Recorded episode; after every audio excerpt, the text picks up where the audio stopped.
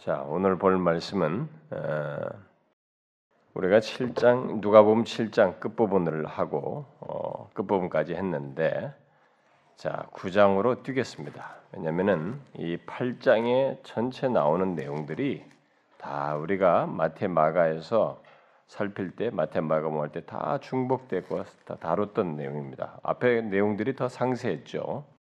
그리고 9장 1절부터 아, 45절 내용도 사실상 상세하게 다 다뤘던 내용들이에요. 여기 보면은 다른 데 마태복음에 이런 데가 더 상세했습니다. 여기 나와 있는 내용들 중에 그래서 9장 아, 46절로 가겠습니다.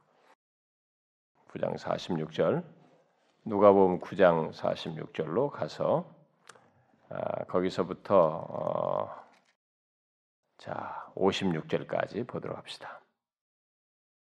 누가복음 9장 46절부터 56절까지 우리 한 절씩 교독을 하도록 하겠습니다.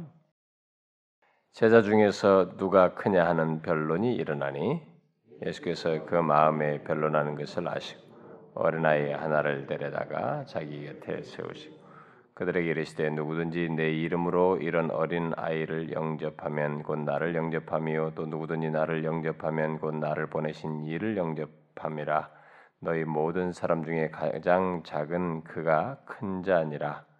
요한이 여짜오되 주의 어떤 사람이 주의 이름으로 귀신을 내쫓는 것을 우리가 아니함으로 금하였나이다. 예수께서 이르시되 금하지 말라 너희를 반대하지 않는 자는 너희를 위하는 자니라 하시니라.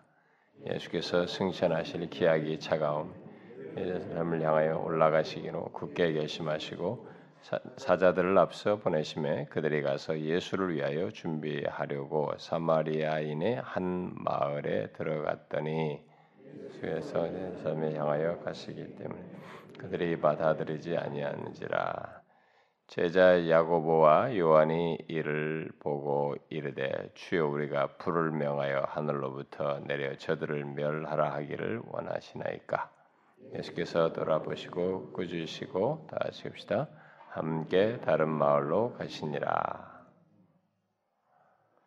이 누가복음을 우리가 이게 제일 그 공간복음서 중에 제일 마지막에 다루잖아요. 우리가 마태를 제일 좀 상세하게 다뤘고, 그러니까 여러분들이 어, 이 내용을 좀 더 상세하게 알고 싶다면 마태복음을 차근차근 들으시면 아주 유익할 거예요. 뭐 제가 뭐 깊이 다룬 건 아니고 어, 금요일 날 짤막한 시간에 준비하고 이렇게 간단하게 다루지만 그래도 여러분들이 제가 보통 말씀을 전할 때 어떤 사람들은 좀 어렵다, 설교가 좀 어렵다, 뭐 이렇게 여기는 사람들에게 제가 그나마 좀 쉽고 또 이렇게 평범하게 대화 이게 말씀을 이렇게 다소곳이 나누기 때문에 선포적으로 하는 게 아니기 때문에 여러분들에게 이해가 더 쉬울 수 있는 시간이 금요일 시간이잖아요. 그런데 그렇지만은 그 깊이 다루지 않았지만 마태복음을 다루면서 어, 상당히 그런 그 중요한 내용들을 공간복음서가 사실 굉장히 중요한 내용이에요. 은혜스러운 내용인데 그 복음서의 내용을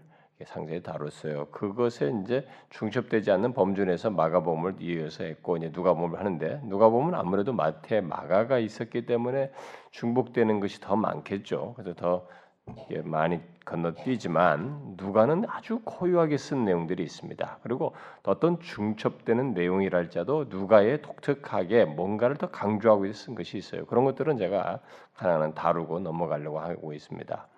아, 그래서 이제 빨로 뛰었지만은 뒷부분에 그래도 뒤에 누가 뭐 끝부분까지 가는, 가는 동안에는 누가의 고유한 내용들이 있어서 그걸 상세히 다루면서 우리가 아, 여러분들이 또 참 그 아테마테 마가와 다른 그런 은혜로운 내용들을 접하게 될 거예요. 예, 그때 계속 보도록 하고 자, 이 에, 오늘 제가 여러분들과 같이 읽지 않았지만은 예수님께서 이제 에, 그 갈릴리에서 이렇게 복음을 전하시다가 여러분 앞에 9장을 한번 1장을 9장 1절을 한번 보십시오.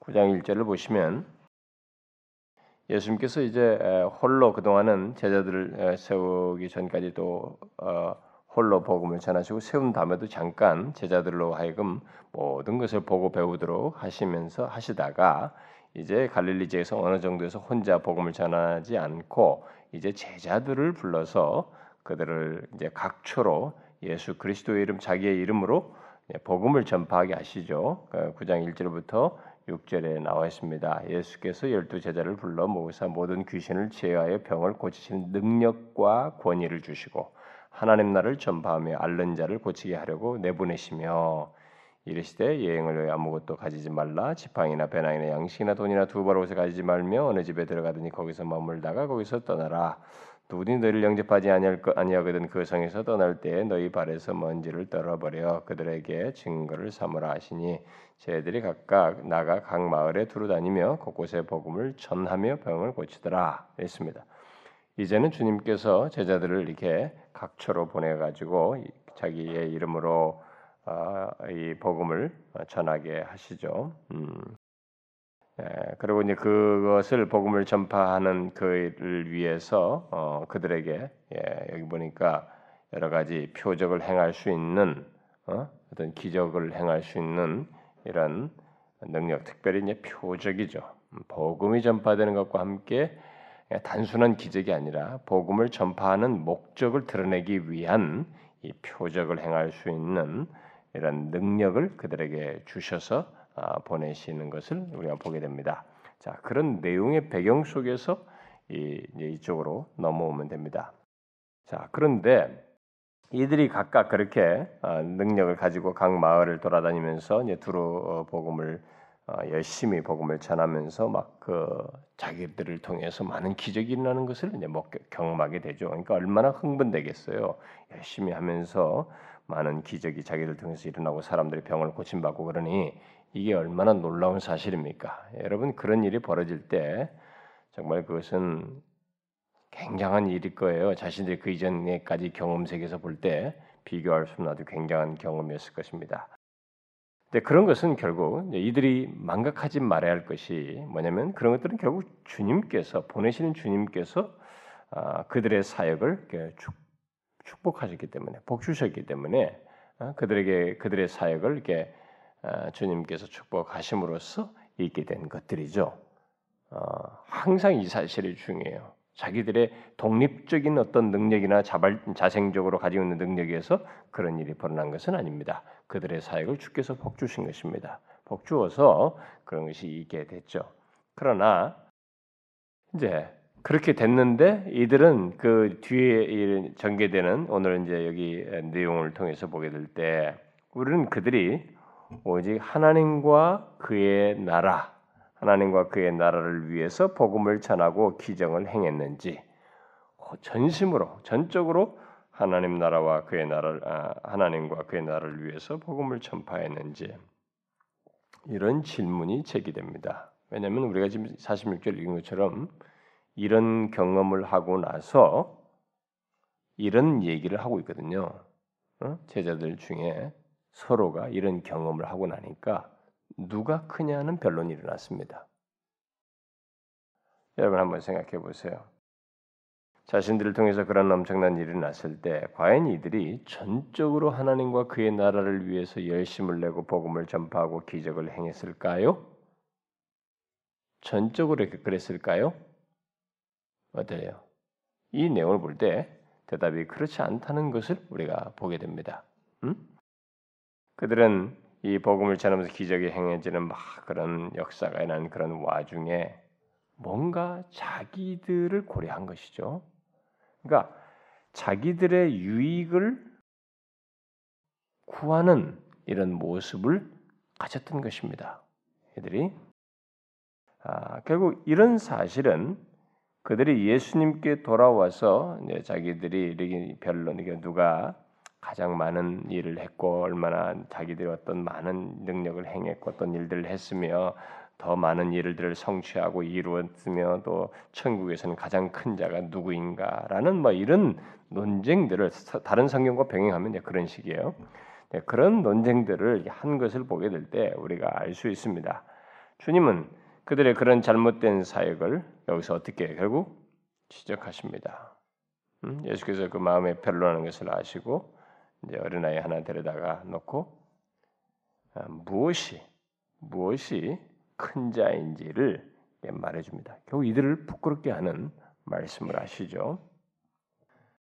내 이름으로 이런 어린아이를 영접하면 그를 영접하면 누구든지 나를 영접하면 곧 나를 보내시는 영접함이라 너희 모든 사람 중에 가장 작은 그가 큰 자이다 이런 얘기를 하십니다. 주님은 여기서 이런 사실을 통해서 어, 무엇이 가치가 있는지 우리 신앙에서 무엇이 가치가 있는지를 이렇게 말해줍니다. 어, 뭐예요, 여러분? 우리 신앙에 있어서 중요한 것은 우리가 무엇을 이루었는가, 어? 무엇을 이루었다고 하는 어떤 결과물이라든가 이루었다고 생각하는 그것에 있지 아니하고 어린아이 한 사람, 음? 어린아이 바로 소자들 아주 작은 자, 작은 그 사람, 어? 이래 하나님께서 이렇게 이런 사람을 이렇게 구원하신다는 것, 하나님께서 그의 은혜로 뒤에 가 보면은 이제 사실 이 제자들 입장에서 보면 자기들 입장에서 보면은 자기들이 무엇을 행했느냐, 얼마나 큰 일을 이뤘느냐는 것이 중요한 것이 아니고 하나님께서 그의 은혜로 자기 자신들을 선택하셨다라는 것 이런 것이 중요하고 또 자신들을 통해서 어떤 한 사람이 이렇게 어, 예수 그리스도를 그 하나님의 은혜를 입어서 그 구원을 얻는다는 것 이런 것이 중요하다는 것을 예수님께서 지금 말씀을 하시죠. 나중에 우리가 다음 시간에 보면 압니다만은 음, 다음 시간에 우리가 끝 부분에 저기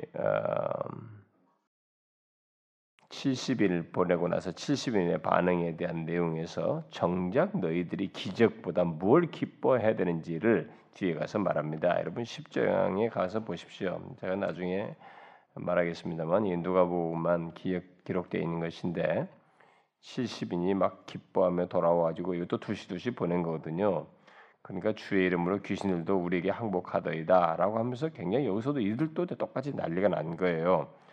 그래서 귀신들이 너에게 항복하는 것을 기뻐하니까 주님은 이상하게 그렇게 얘기했죠. 귀신들이 너에게 항복하는 것을 기뻐하지 말고 너희 이름이 하늘에 기록된 것으로 기뻐하라 이렇게 말을 했습니다. 그러니까 무엇이 우리의 신앙에 있어서 중요하냐 이거죠.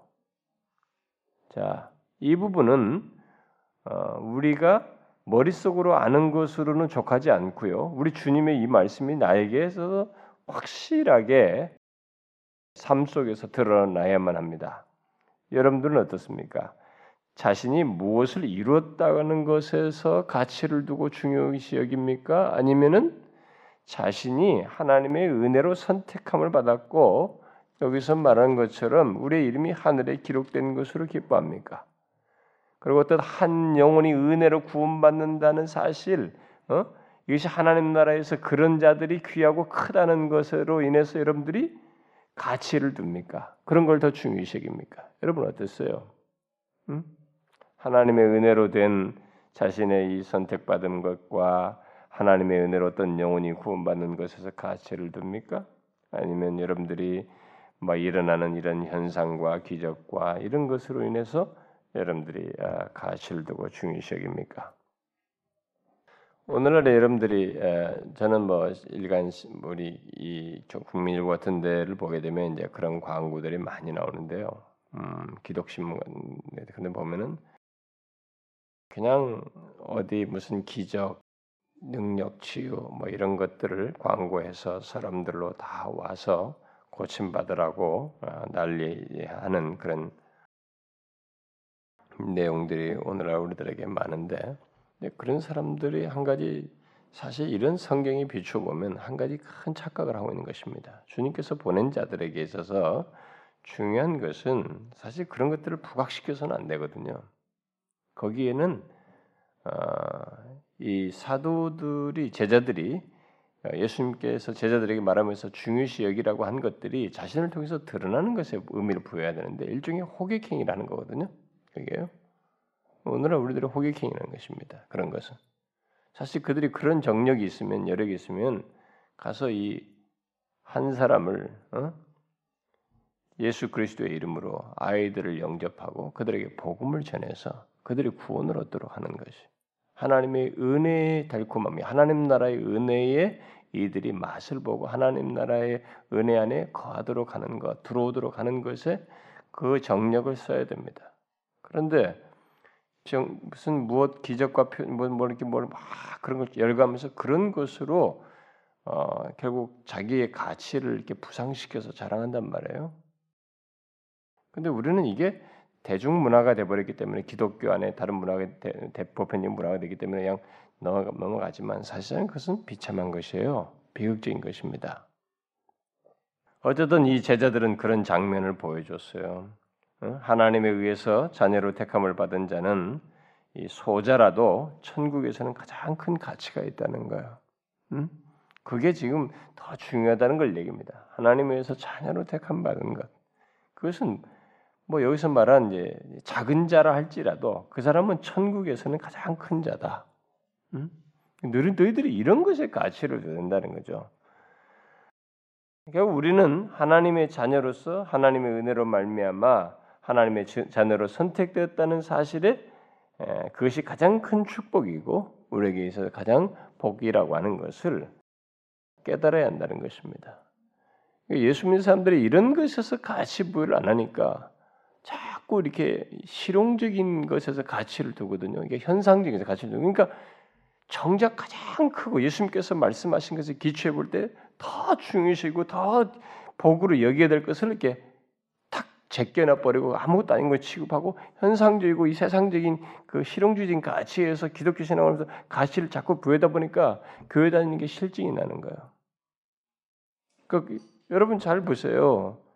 자신 하나님에 의해서 자신이 자녀로 하나님의 은혜로 말미암아 하나님의 자녀로 선택됐다는 사실이 가장 큰 축복이라는 것을 깨닫지 못하고 그것을 그것에 중요하다고 말씀하시는데 이 중요성을 인식하지 못하고 신앙생활을 한다고 생각해 보자 이거예요. 그러면 그 사람들은 대체적으로 다른 것에 가치를 둘 텐데 보나마나 일반적으로는 우리들이 이런 그 실용적인 것들이죠. 뭐, 뭐 현상이 잘 되고 안 되고 막 이런 거 그것에서 가지고 그렇게 되면 여러분 신앙생활이 굉장히 버거워요. 그리고 이상스럽습니다. 그 재미가 없어요. 그런데 여러분 잘 보세요. 사도 바울이나 모든 성경에 여기 예수님께서 가르치기도 하고 성경에 기록된 사람들이 말하지만 그들이 왜 감옥에 있으면서 이게 힘든데도 그렇게 기뻐할 수 있고 자유할 수 있었어요. 어떤 손에 만질 수 있는 자기 현상적으로 실용적인 가치로서 자기를 충족시키는 요소 때문입니까? 아니에요, 여러분. 바울이 감옥에서 빌립보 성도들이 편지 쓸 때 내가 그리스도와 함께 있는 것에 대해서 정말 원한다. 그러나 주께서 맡기신 일에 있어서 그 사이에 끼어서 내가 너희들에게 잠시 머물고 너희들을 위해서 한다. 이런 얘기를 하는 듯이 그의 마음은 지금 하나님 께 속한 자로서 거기서 빌립보 3장에서 천국 시민권에 대해서 얘기하거든요. 하늘에 속한 시민권을 자기가 가지고 있다는 얘기하는데 바로 그것이 이 감옥에 갇혀 있는 자기를 새롭게 하는 것입니다. 그 고난이 있거든 뭐가 있든 이것은 다 뭐냐 이거 다 지나가는 거지만 영원히 흔들릴 수 없는 이 지위를 가지고 있지 않느냐? 어? 하나님의 은혜로 말미암아서 우리가 자녀로 선택되지 않았느냐? 예. 이것에 대한 가치 때문에 이것이 너무 크고 중요하기 때문에 그것을 가장 중요하게 여기는 가운데서 다른 것들을 다루니까 이게 이 세상에서 크다고 여기는 것은 아무것도 아닌 것으로 여겨지는 거예요. 주님의 말씀대로. 근데 우리는 지금 거꾸로 갔어요. 이 세상이 완전히 경제가 경제 개념 실용주의 개념으로 다 물들어 버렸기 때문에 제가 우리가 이미 제가 실용주의에서 다 얘기를 했지만은 기독교 안에 이런 실용주의가 깊이 들어와 가지고 우리 속에 그게 있단 말이에요. 저는 여기 가만히 보면 우리들의 사고 방식 자체가 바뀌었다고 생각이 돼요. 예를 들어서 제가 이게 지나가다가 어, 어떤 사람이 이제 모자가 좀 까부장해요. 이게 산행 갔다 오다 보면 모자가 까부장해. 뭐 이게 이상해. 그 모자가 말이죠. 아주 꺼벙하고 그렇다만. 근데 거기 앞에 나이키 이게 마크가 탁 달려 있어.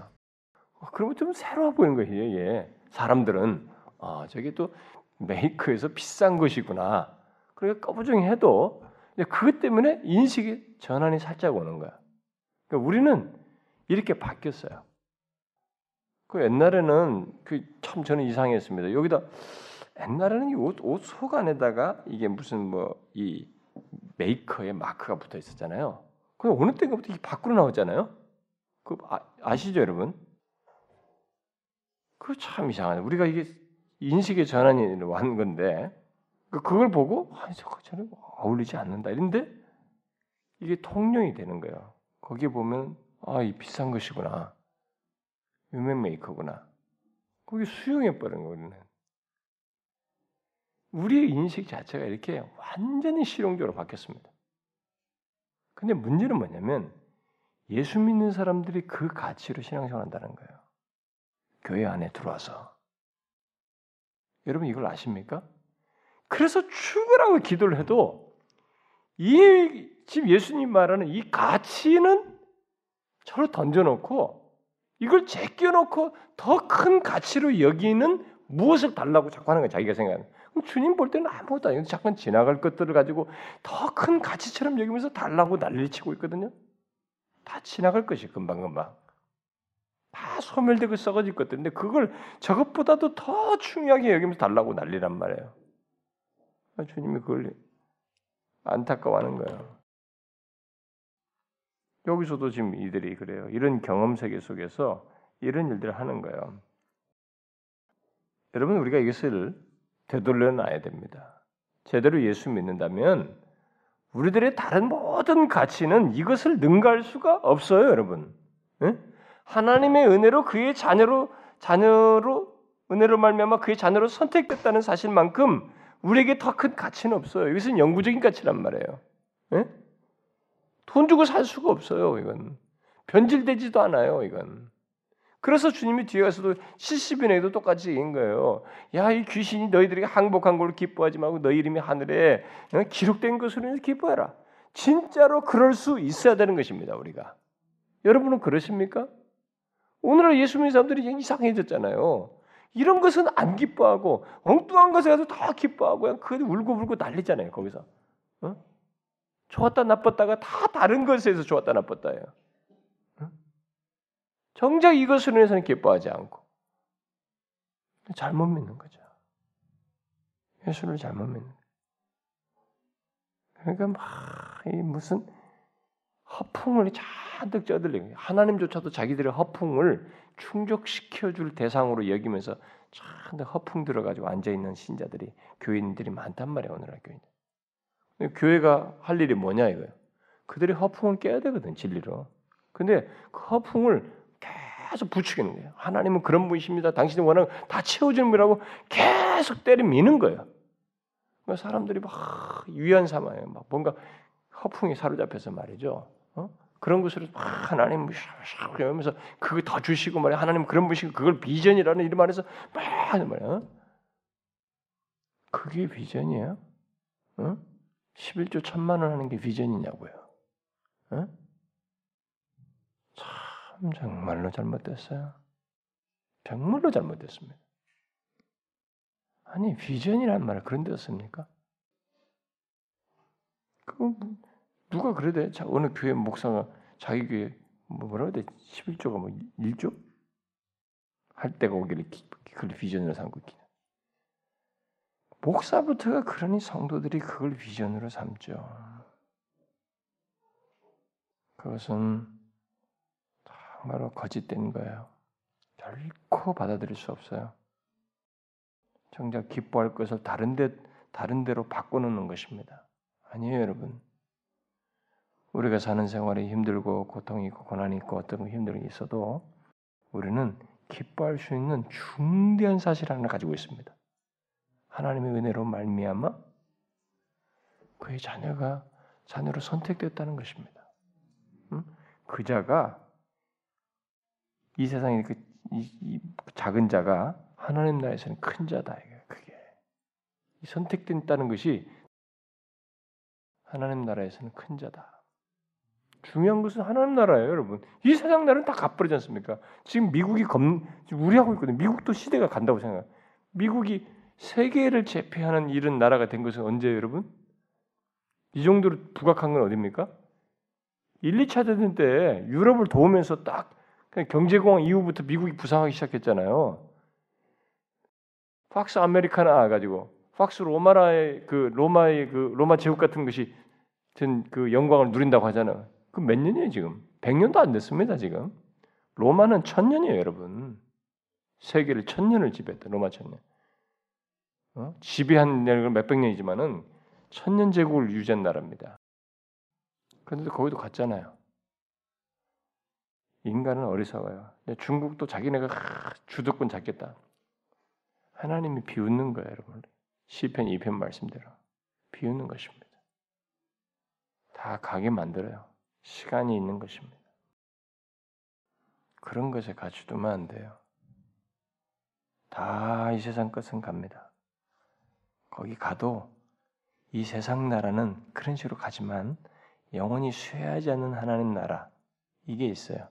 그 나라에서 큰 자가 되는 게 중요하다 이거예요. 그러니까 큰 자는 누구냐?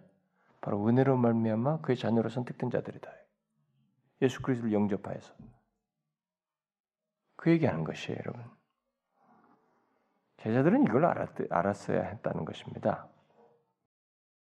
그래서 이제 그런 내용을 하시고 난 다음에 뒤에 보니까 아, 예수님께서 막 이런 내용을 쫙 이 얘기 앞에서 이제 46절 48절 사이 이 얘기하고 있을 때 결국 선택된 자녀들에 대해서 말씀하고 계실 때 요한이 예수님께 나와 질문하는 거죠. 자기와 거의 동료들이 복음을 전하다가 경험에 부딪힌 어떤 문제를 예수님께 여짜온 것입니다. 그건 뭐예요? 주의 어떤 사람이 주의 이름으로 귀신을 내쫓는 것을 우리가 보고 우리가 함께 따르지 아니함으로 그만했는데 괜찮겠습니까? 그거 괜찮은 거예요? 그렇게 했는데 우리가 잘한 것입니까? 이렇게 한 거죠 결국. 그러니까 자신들이 사역을 할때 음, 사도들의 무리, 자기 이 사도들의 무리에 속하지 않고 따르지도 않는 어떤 사람이 예수님의 이름으로 귀신을 쫓아내는 것을 보고 자기들이 금지시켰다 이거예요. 예수님은 이 이야기를 아, 요한은 그 이야기를 예수님께서 하나님 나라를 섬기도록 선택한 이 제자들에게 아, 말씀하신 것으로 얘기하면서 자신들이 그런 내용을 금한 것이 과연 옳은지를 이제 알고 싶어서 질문했다고 보는데 예수님이 그에 대해서 뭐라고 말씀하세요? 금하지 말라. 너희를 반대하지 않는 자는 너희를 위하는 자. 아주 중요한 원리 하나를 얘기해 줍니다. 여러분. 우리가 이 말세 시대에 배워야 할 아주 중요한 원리예요. 이것은. 응? 결국 잘못했다고 지적하시는 거죠. 왜 그래요? 여기 지금 예수님의 이름으로 이렇게 귀신을 쫓아내는 이 사람은 믿음으로 귀신을 쫓아내고 있었다는 거예요. 주님이 판단해 볼 때. 그리고 예수님 자기와 그의 제자들과 경쟁하거나 뭐 대적하거나 또 하나님 나라를 대항한다거나 하는 이런 그런 것이 전혀 없이 그 일을 하고 있었다는 것입니다. 그렇기 때문에 금해서는 안 된다는 거예요. 따라서 만일 어, 예수 그가 예수님의 제자를 대적하지 않는다면 그들은 하나님 나라를 오히려 위하는 자로 여겨야 된다. 대적하지 않는 한 그것은 너희를 위하는 자라고 생각해야 된다. 자, 우리는 이, 이 케이스를 통해서 이제 생각해 볼 일이에요. 성령의 능력이 이렇게 나타난다는 것을 보게 됩니다. 성령의 능력은 어떤 직분자에게 묶여 있지 않는다는 거예요.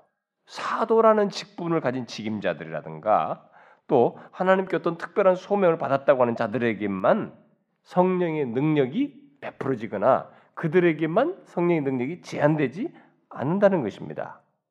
어? 이건 잘 아셔야 돼요. 어. 꼭 어떤 직임자들에게만 성령의 능력이 나타나는 거 아닙니다. 어, 그건 이미 예수님께서 이때부터 얘기했어요. 사도들에게만 그래서 캐톨릭이 나중에 전통을 세울 때 이 캐톨릭의 사제들에게만 사제 그룹과 평신도 그룹 나눈 것은 잘못한 것이에요. 그것은 응? 그것도 잘못한 것이었고 음, 바로 이것은 성령의 능력이 나타나면서 이런 것을 두지 않았어요. 주님께서 한정시키지 않았습니다. 목사들에게만 나타난다 이러지 않았단 말 능력은 다른 사람들이 나타날 수 있다 이거죠. 그들의 믿음에 의해서 나타날 수 있다는 것입니다. 따라서 만일 제자들이 그리스도의 이름으로 귀신을 쫓아내는 일을 보고 하나님 나라의 초점을 자기들이 딱 두었다라면 하나님 나라의 시각에서 보았다라면 이 사람이 행했던 일에 대해서 자신들이 이렇게 금할 것이 아니라 야, 좋단 말이지. 어? 자신들이 바른 시각으로 봤더라면 하나님 나라의 시각에서 봤더라면 그리스도 이름으로 귀신을 쫓아내는 이 일이 하나님 나라의 시각에서 봤더라면 오히려 자신들을 기뻐했어야 된다는 거예요. 어? 근데 그러지 않았죠. 우리는 이것을 잘 배워야 됩니다. 여러분과 저도요. 근데 사실 우리 시대는요. 이 기독교가 경계심이 많아졌어요.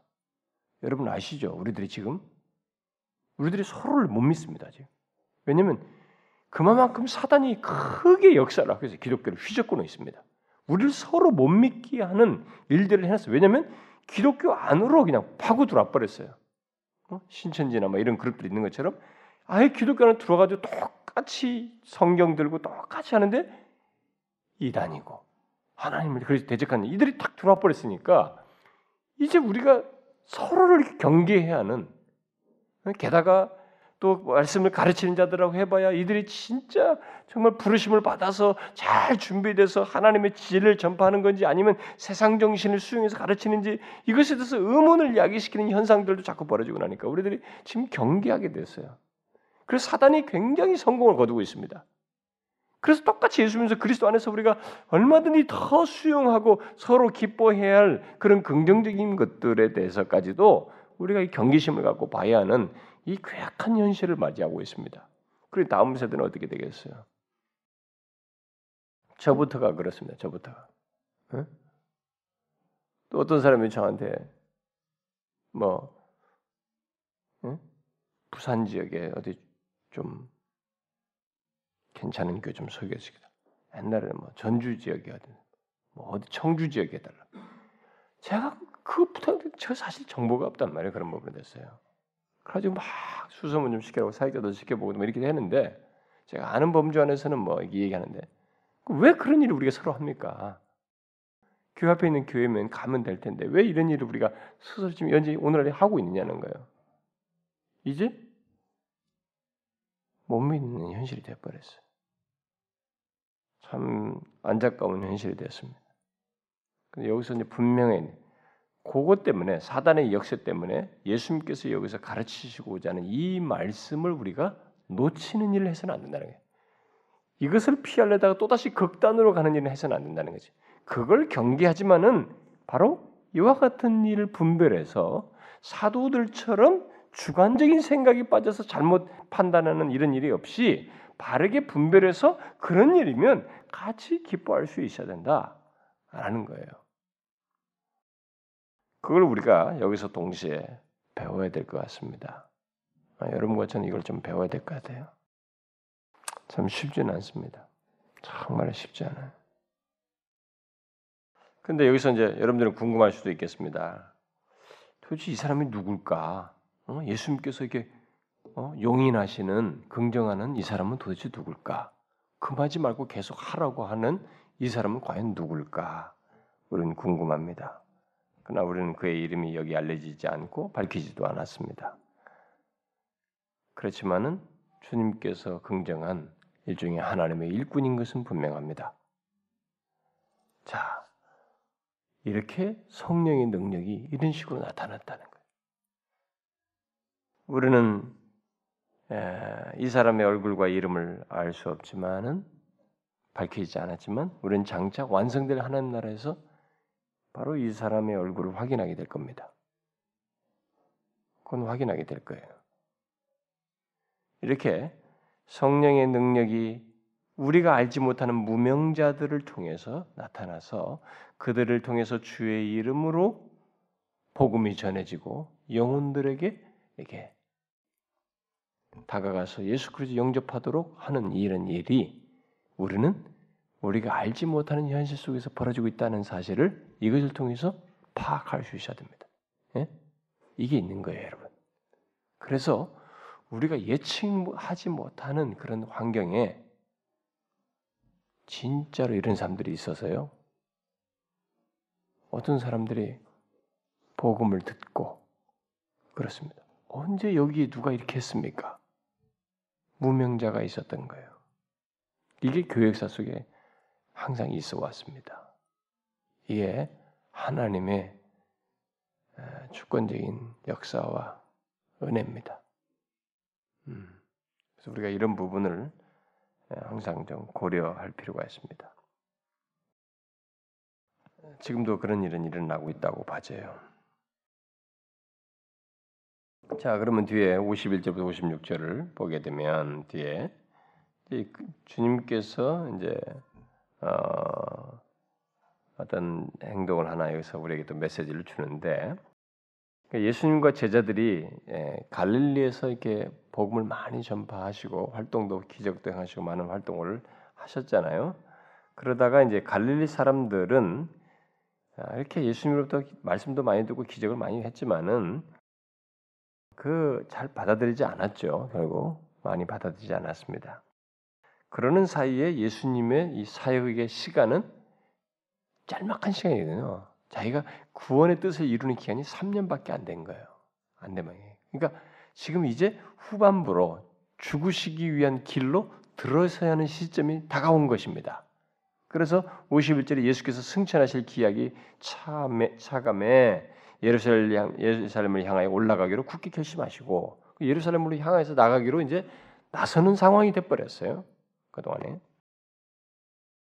여기 뭐 십자가를 지실 기약이 이렇게 다른 데서 나오는데 승천하실 기약 이런 것은 십자가 이후에 다 이루시고 승천할 기약으로 설명을 한 것입니다.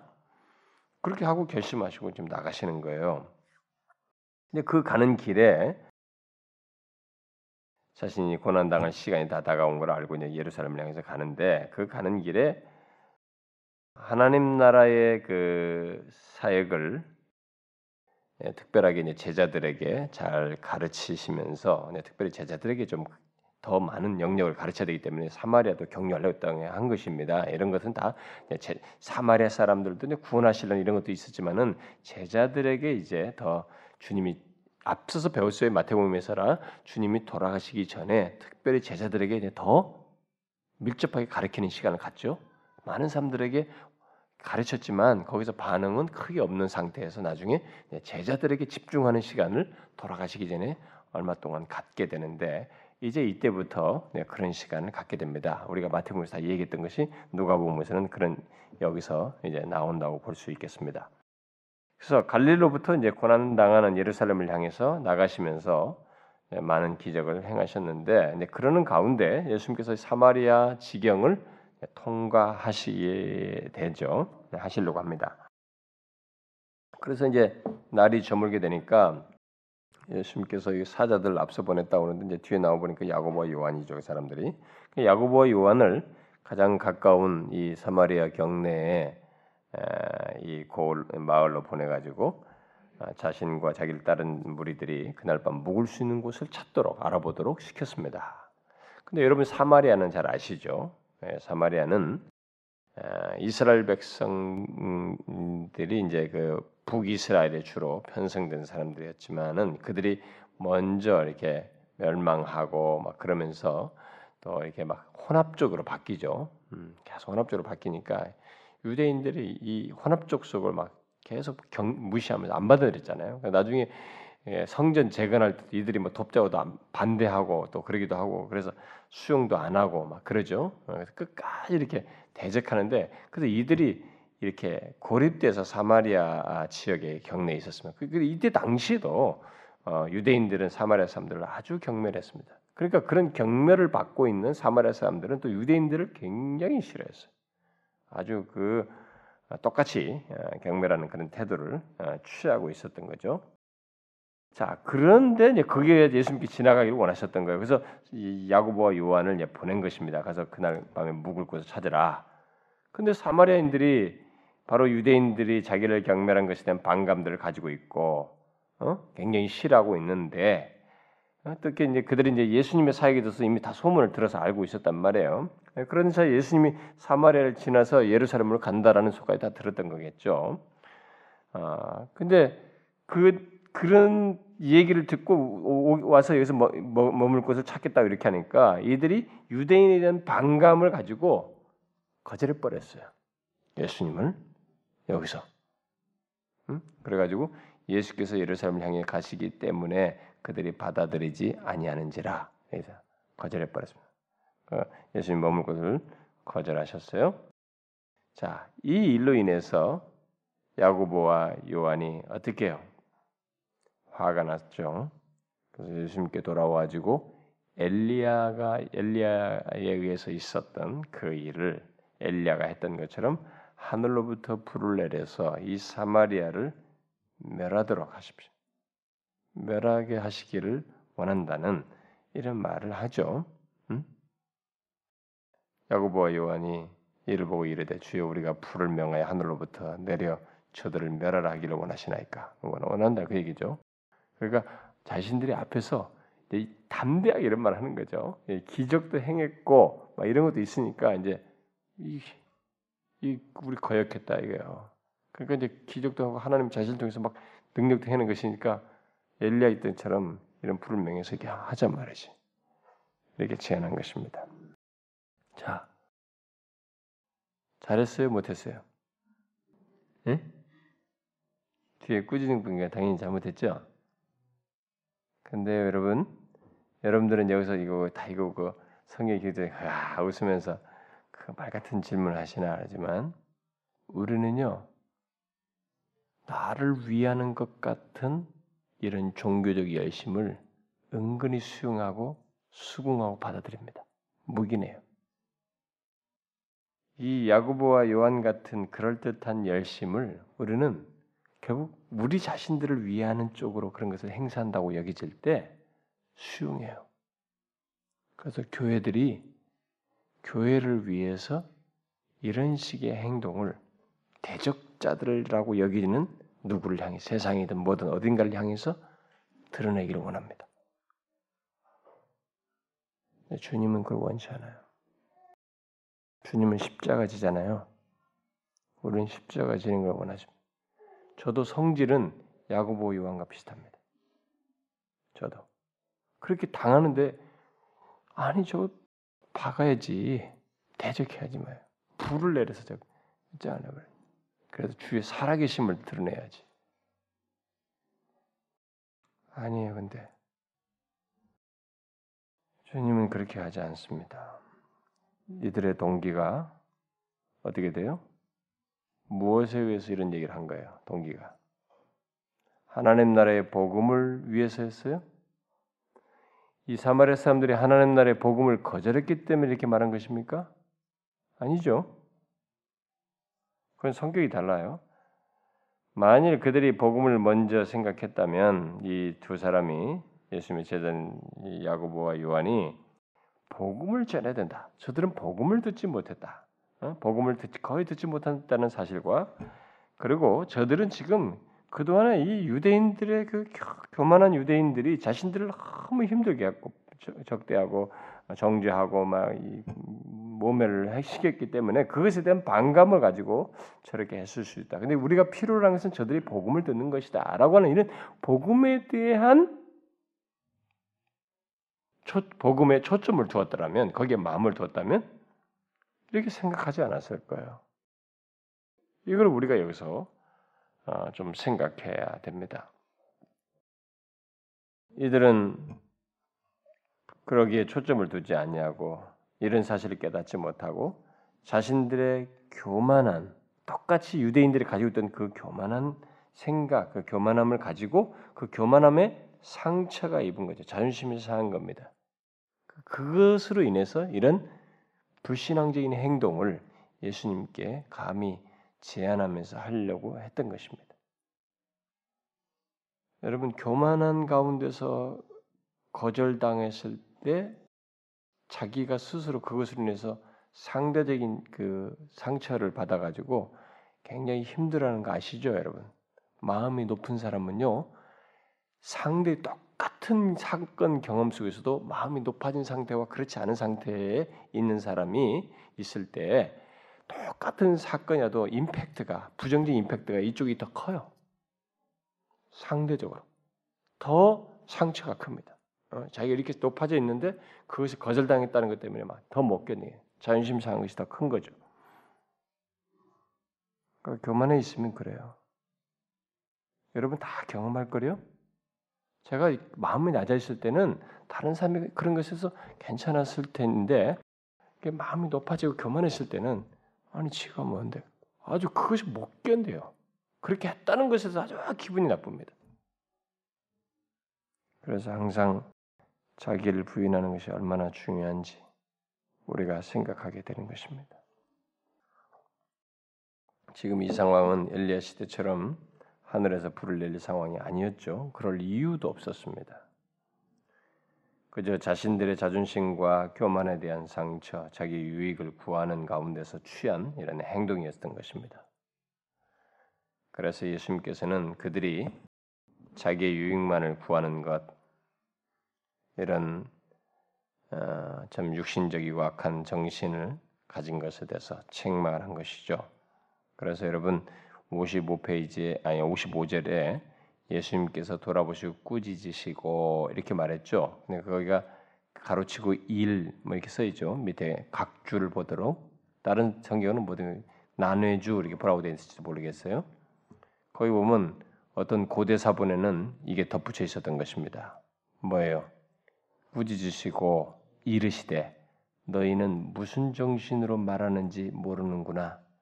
인자는 사람의 생명을 멸망시키는 것이 아니고 구원하러 왔다 이죠. 너희들이 내가 이런 목적으로 왔고 그렇게 해서 복음을 저들에게 전하는 것이 목적이라는 걸 알았다면 지금 복음을 거절한 것도 아닌데 너희들이 이렇게 한다는 것은 잘못했다. 그래서 꾸짖으신 거죠. 응?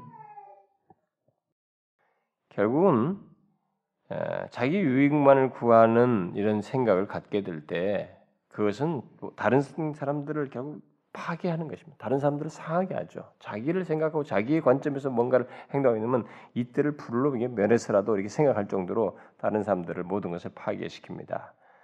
그래서 예수님께서는 사람의 생명을 멸하기 위해서 온 것이 아니다. 나는 오히려 구원하기 소생시켜서 하나님과 관계를 회복시키도록 하기 위해서 왔다. 화목케 하기 위해서 왔다. 예, 그거죠. 그래서 주님은 사람이 불신앙으로 복음을 거역할 때만 불신앙으로 복음을 거역할 때만 어떻게 해요? 그들을 심판하십니다. 불신앙으로 받아들일 마음도 없어요. 전적으로 불신앙으로 복음을 거절할 때 심판하십니다. 하나님의 심판의 동기는요. 하나님의 나라, 은혜의 나라로 말미암아 계시된 그 하나님의 은혜를 저버릴 때 행해집니다. 예수님은 사람의 구원을 위해서 십자가의 고난을 받으려는 그런 때가 가까운 것을 알고 지금 진행하고 있을 뿐이에요. 아직은 심판의 때로 심판의 때가 아닌 것입니다. 구원을 위해서 구원의 때예요 아직까지. 그래서 심판의 때가 아직 오지 않았기 때문에 주님께서 이들을 심판을 행하지 않았어요. 복음을 거절한 것도 아니기 때문에. 그래서 함께 다른 마을로 가셨습니다. 일단 사마리아인들에게 무시당한 거죠. 주님은요, 이런 사마리아인들의 무시를 기꺼이 받으셨습니다. 그리고 그런 멸시를 받음으로써 사마리아인들의 이런 잘못된 행동과 모욕적인 행동을 결국 속죄하시기 위한 길을 가십니다. 이거조차도. 그래서 사마리아인들이 나중에 있습니다, 여러분. 여러분 사도행전 보세요. 사마리아인들이 가지고 복음을 전하지 않습니까? 빌립이랑 이렇게 가지고 예수 믿습니다. 결국 주님은 이런 이들로부터 당시로 보면 있을 수 없는 일이었어요. 굉장히 유대인들이 무시당하는 것에서 막 가만히 못 견디는 유대인들이. 근데 주님은 그걸 거기서 그들을 구속하기 위해서 죄를 속하기 위한 여정 속에서 이것을 다 당하셨습니다. 받아들이셨어요. 결국 그들의 죄까지 속죄하기 위한 길을 가신 것입니다. 자, 정리합시다, 여러분. 우리는 이 오늘 내용에서 이 제자들의 교만과 아, 교만에 대해서 주님의 책, 책말 하시는 걸 보게 되는데 한 가지 좀 덧붙이고 싶은 것이 뭐냐면은 여기에 지금 누가 크냐 뭐 이런 변론이 서로 난 거 보잖아요. 어, 예수님의 열두 제자는 여러분들 알다시피 뭐 어부들과 뭐 세리와 열심 당원들과 뭐 이런 사람들로 구성된 아주 소그룹입니다. 작은 그룹이에요. 12명입니다. 12명. 그 그룹에서 이렇게 이기적이고 교만한 마음을 가지고 이렇게 그걸 극복하지 못하고 예수의 이름으로 능력을 행하는 이런 경험을 했으면서도 중심에는 이기적이고 그 교만한 마음을 뿌리치지 못하고 같이 가지고 이렇게 아, 따르면서 누가 큰지를 변론하는 이런 모습을 보게 되면서 우리 자신들 한번 생각해 보게 됩니다. 우리들도 예수의 이름으로 뭘 하고 열심도 내고 막 주님이 함께 하시 주께서 우리를 통해서 일하시네 뭐 하네 이런 경험을 가지면서도 우리 쪽에 한편에서 이런 마음을 우리도 가질 수 있는가? 이걸 뭐 혹시 못 물, 이들처럼 우리도 못 물리치고 있는 건 아닌가? 이기적이고 교만한 것들을 분별하여 물리치지 못하는 것은 아닌가? 큰 그룹도 아니잖아요, 여러분. 그 12명밖에 안 되는 소그룹 안에서 이런 현상이 벌어지고 있습니다. 우리 안에 이 공동체 안에서도 그렇다면 어떻게 되겠어요? 예수 믿고 열심 내면서 그 안에서도 이기심, 이기심에 의해서 교만한 마음 뿌리치지 못하고 어? 그저 주께서 뭘 하신다는 것, 뭘 이런 것에만 열심을 내고 막 관심 갖고 이런다면 어떻게 되겠어요? 책망받을 내용이에요, 여러분. 그건 버려야 할 내용입니다. 고쳐야 할 내용입니다. 또 우리는 여기 아, 이 제자들에게서 좀 편협한 마음을 보게 됩니다. 그건 뭐예요? 자기들과 같은 방법으로 일하지 않는 많은 어, 어떤 사람들이죠. 어, 자기들과 같은 방법으로 일하지 않고 자기들과 함께 따르지 않고 같은 방법으로 일하지 않는 것에 대해서 차단시키잖아요. 일하지 못하게 금지시키잖아요. 우리도 이런 것을 경계해야 됩니다.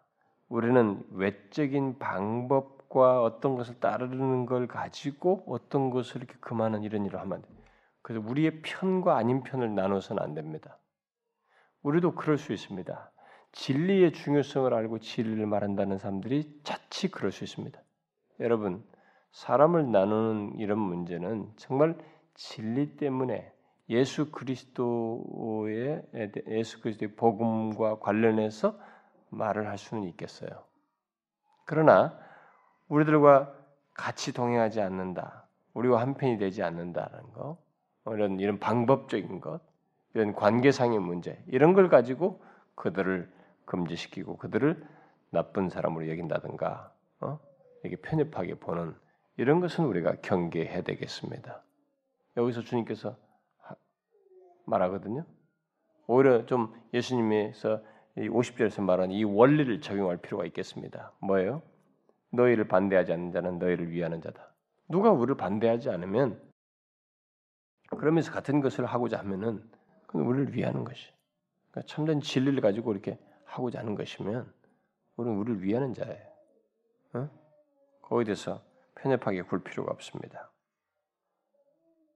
저는 여러분들이 우리가 이런 말씀을 통해서 좀 우리가 깨닫고 어, 공동체 안에서 어, 참 우리도 뭐 큰 무리가 아니지만 우리들 안에서 이런 제자들과 같은 이런 잘못을 범치 않도록 참 여기 보면 계속 실수하네요.